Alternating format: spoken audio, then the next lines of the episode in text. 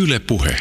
Vanhemmat oli lähetyssaarnaajia ja silloin joskus vuonna 1975, kun olin puolivuotias, niin muutimme, muutimme Japanin maaseudulle. Ja siellä sitten koko lapsuus ja nuoruus tuli vietettyä Japanissa. Siellä olen kasvanut ja jotkut kysyivät, että oliko se tosi erilaista. Niin on vaikea sanoa, että se oli erilaista, koska se oli se, mihin kasvoi, kasvoi että se oli ihan samanlaista kuin kaikilla muillakin japanilaisilla se kasvaminen, mutta, mutta vähän ehkä erilainen lapsuus. No mitä tarkoitti asua lapsena ja nuorena Japanissa maaseudulla? Kyllä se tietenkin tarkoitti sitä, että, että kyllä sitä aina erottuu vähän, koska siellä ei kauhean montaa länsimaalaista ihmistä vielä niihin aikoihin maaseudulla ollut, mutta, mutta muuten niin se oli mitä mielenkiintoisin kasvuympäristö. Ja sitä niin kuin jimi japanilaista kulttuuria tietenkin, tietenkin näin jälkeenpäin katsottuna ymmärtää, että on, on niin kuin kasvanut todella mielenkiintoisessa paikassa. Ja osaat tietysti kielen sitten. Puhun japania, joo. Mm. joo ja käyn siellä edelleen jatkuvasti. Niin, kuinka usein sä käyt? Vähintään kerran vuodessa. No miten hyvin se kulttuuri pitää tuntea, jotta siitä voi kirjoittaa uskottavan kirjan? No sen mä aina painin ihan itsekin, että riittääkö mun tietoni ja riittääkö se mun kulttuurin tuntemukseni, vaikka mä oon parikymmentä vuotta siellä melkein asunut, mutta, mutta sitten pitää vaan opiskella lisää ja ymmärtää ja pyrkiä siihen, niin kuin että, että selvittää, jos ei tiedä. Siis mulla mul tulee jatkuvasti semmoinen, että hei, harrastaks mä nyt semmoista kulttuurista omimista, kun mä kirjoitan japanilaisten hahmojen suulla tai, tai niin kuin mun päähenkilöt on osin japanilaisia, mutta sitten mä koitan päästä siitä yli ja, ja ajatella, että, että ehkä meillä ei Japaniin ole myöskään semmoista riistosuhdetta, että, että pitäisi ajatella, että jos mä kirjoittaisin suuren saamelaisromaanin – niin se olisi vähän erilaista, että mä niin kuin tavallaan ottaisin niiden kulttuurin itselleni, mutta, mutta Japani taas ei ole ollut sellaisessa suhteessa suomalaiseen kulttuuriin, että se olisi ehkä vastaava ongelma. Miten ne japanilaiset muuten suhtautuu, kun me sujuvasti omimme sieltä asioita, kaikenlaisia animeasuja tai, tai jotain muuta, mitä sushi löytyy just vaikka pakastimesta. Miten japanilaiset suhtautuu, että tuossa että keskustan marketeista sä voit ostaa sushia? No sanotaan, että sen susin laadusta, kun jos ne maistaa, niin ne on vähän sitä mieltä, että ei tällaista kehtaisi välttämättä myydä. Mut, mutta muuten ne on ihan samanlaisia kuin me, että, että niistä on ihanaa, että ne saa huomiota. Ne on tosi kiinnostuneita siitä, että hei Euroopassa joku on kiinnostunut Japanista. Sama kuin suomalaiset on, että Suomi mainittu. Niin on ihan vastaavasti Japani mainittu, että, että jos Japani mainitaan jossakin, niin siitä kyllä kerrotaan uutisissa ja televisiossa.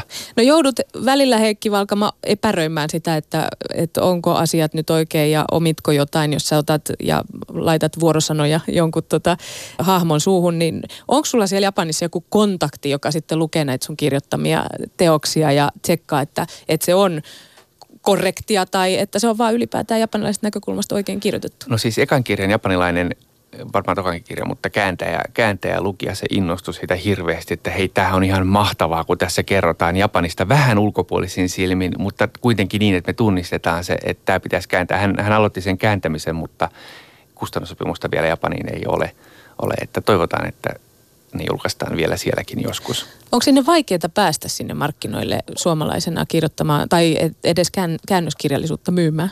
On, niin ihan samalla tavalla miettiä, että japanilainen kirjailija, kuinka päästä Suomen markkinoilla ulos. Että meillä on Murakami Harukia ja muutamaa muuta, mutta, mutta tosi vähän japanilaisia kirjoja täällä julkaistaan. Ei ole myöskään kauhean montaa kääntäjää, jotka osaisi kääntää Suomesta japaniksi kirjoja. Yle Puhe. Tässä Tuli kukassa, joka on siis sun uusin dekkari, niin tämä kirjojen kaikissa näissä kolmessa esiintynyt tämä päähahmo Riku Mäki on todellakin Kiotossa ja hän tutustuu siellä buddhalaiseen ruokaperinteeseen ja nämä kirjan tapahtumat sijoittuu pääasiassa buddhalaisiin temppeleihin. Miten sä oot nyt sitten siellä buddhalaisiin temppeleihin tutustunut, jotta sä voit kirjoittaa tällaisen uskottavan kirjan niistä temppeleistä no, ja luostarista? Tämä kirja lähti siitä, että mä joskus parikymmentä vuotta sitten vietin yhden yön luostarissa Japanissa ja sitten se oli jäänyt mieleen ja, ja sitten kun kolmatta kirjaa suunnittelin, niin pulpahti, että ai niin, siellä on se luostari. Ja mä sitten matkasin, matkasin viime vuoden syksyllä. Vietin siellä, siellä niin kuin muutaman viikon kahdessa eri luostarissa Kiotossa. Ja en, en, en voi sanoa eläneeni askeettista elämää, koska siellä niin kuin toisessa luostarissa, missä mä olin, niin, niin munkit herää joka yö kello kahdelta ja juoksee kymmenien kilometrien matkoja ja harjoittaa sellaista niin kuin sellaista askeesia, jota, jota niin kuin niillä on olkit, olkitossut ja, ja ei saa pysähtyä, niiden pitää lausua tietyissä kohdissa niin kuin, niin kuin rukouksia ja, ja juosta ympäri niin kuin mäkiä vuoristossa ja se on ihan hullua hommaa.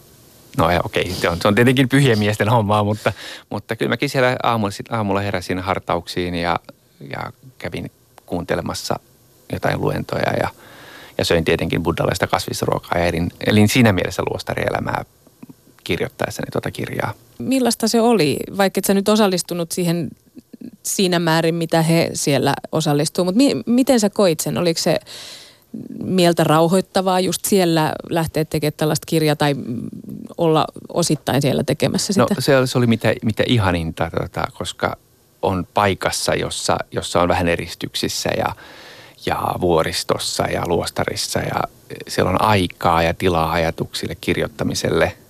Ja kyllähän niin kuin oli tosi kiinnostavaa myös kuulla ja kuunnella niitä munkkeja. Ja ihmetellä, että mitä ne siellä oikein touhua. Ja ruoka oli ihan järjettömän hyvää. että et siellä, et siellä myös panostetaan siihen, että et ne munkit, jotka elää askeesissa, niin ne ei, ne ei syö ehkä ihan yhtä hyviä aterioita kuin, kuin minä, joka olin siellä vieraana ja, ja söin niin kuin turisteille tarkoitetussa ruokalassa enimmäkseen. Mutta buddhalainen kasvisruoka on todella, todella hyvää, kun se on hyvin tehtyä. Ja siihen nyt tämä Tulikukka-kirjakin keskittyy ja puhutaan hetken kuluttua siitä lisää, mutta miten tärkeässä osassa nämä luostarit ja temppelit on, nämä buddhalaiset siis luostarit ja temppelit on tavallisen nykyjapanilaisen elämässä?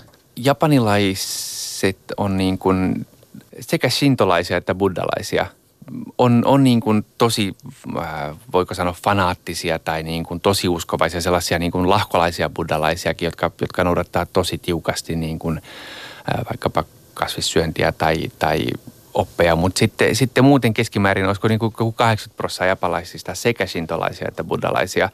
Et jotkut sanoivat, että tavallaan niin kuoleman jälkeinen maailma kuuluu buddhalaisille ja sitten sintolaiset hoitaa niin kuin elävän elämän. Eli, eli, eli kun, kun ihminen täyttää vaikkapa tietyn niin kuin kolme vuotta, niin se käy temppelissä – sintolaisessa temppelissä tai, tai sitten niin kuin häät, niin kyllä niin kuin pappi siunaa ne.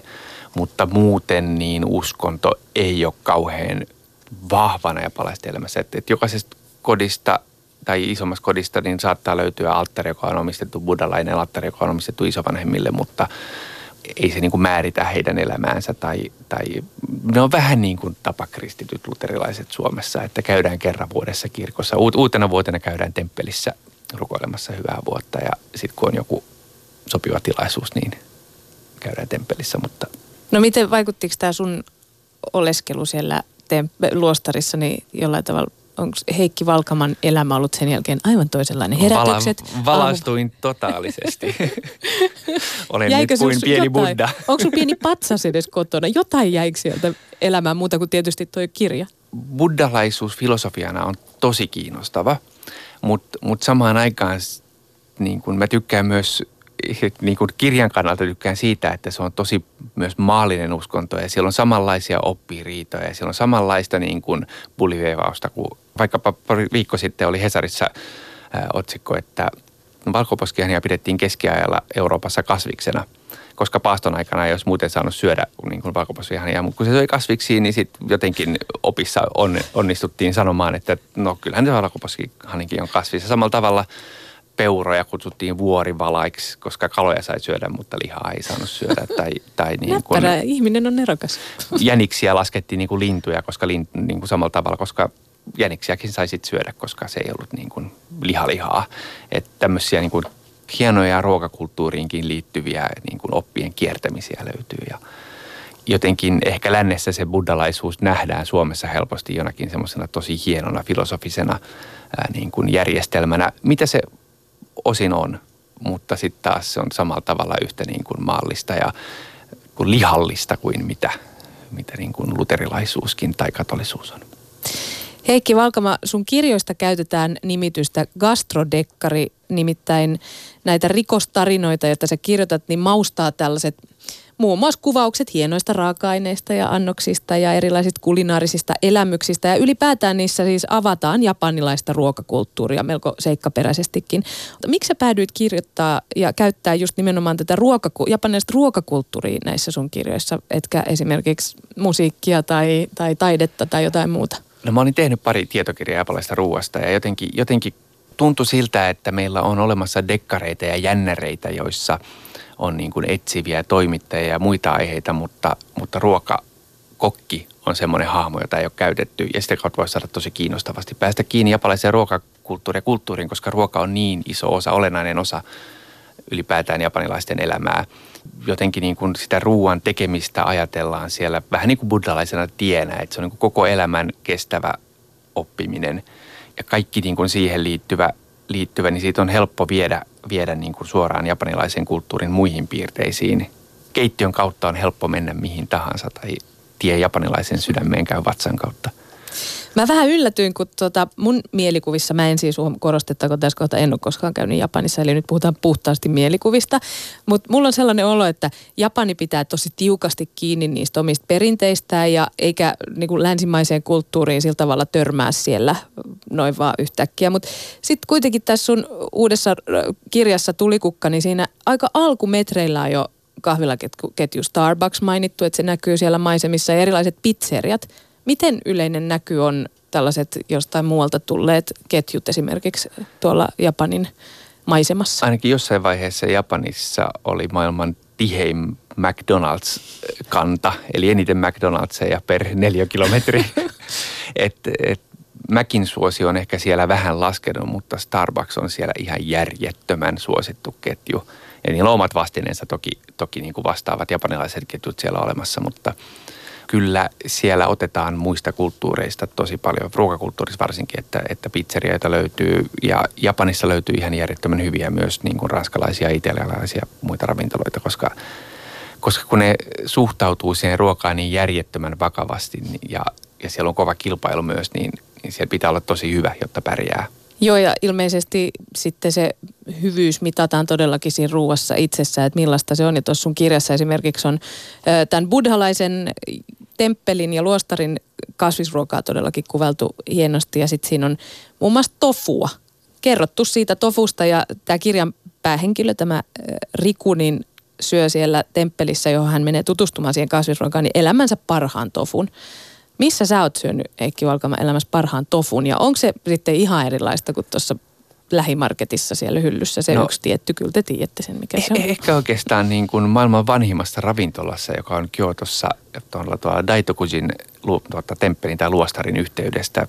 Se on ollut 1300 vuotta kai katkeamatta niin kuin toiminnassa ja, ja siellä niin kuin sitä tehdään itse tofut tietenkin, tietenkin ja kaikki muukin lihankorvikkeet, mutta, mutta sitä on kehitetty siellä niin pitkään.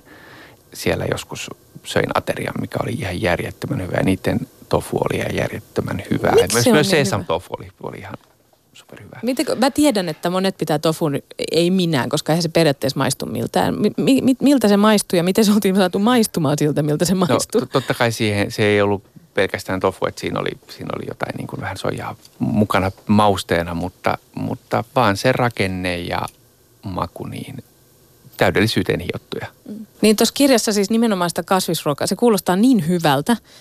Mä ajattelin, että kaikki kasvisruokaepäilijät niin pitäisi varmaan ohjata sinne maistaa, että mitä se kasvisruoka voi parhaimmillaan olla. Joo, ja siellä kun on niin pitkään, pitkään kehitetty sitä kasvisruokaa, ja tavallaan se on hauska, että se on niin kuin täysin irrallaan ollut tästä länsimaisesta kasvisruoka vegaanibuumista. Ja jotenkin tosi vähällä käytöllä. Tietenkin kaikki seitanit ja muut on tullut buddhalaisuudesta alun perin tai sieltä niin kuin temppeliruoasta niin kuin tännekin länteenkin jossain vaiheessa kierrokautta. Mutta tuossa kirjassa lähdetään siitä, että, että niin kuin iso elintarvikeyhtiö lähettää sen Rikumäen myös selvittämään, että miten sieltä voitaisiin varastaa ideoita. Niinhän, niinhän ei tietenkään sano, mutta, mutta varastaa ideoita länteen. länteen. Ja kasvisruokamarkkinat maailmassa tai vegaaniruokamarkkinat kasvaa hirveätä vauhtia.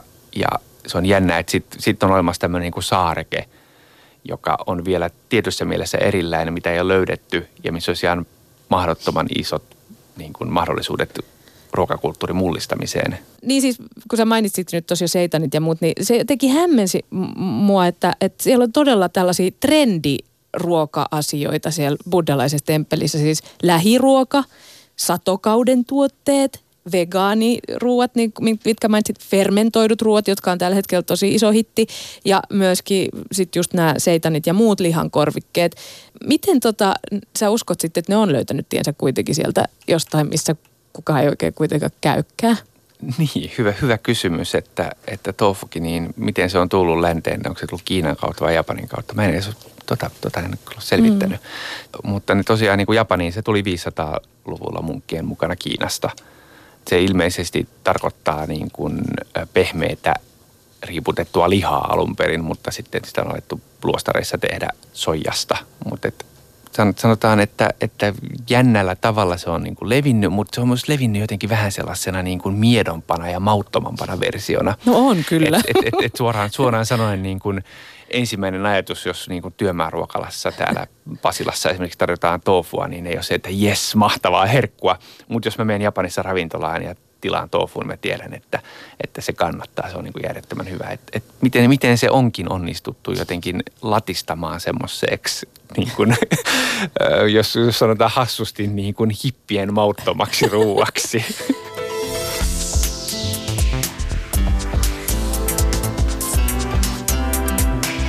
Yle Puhe.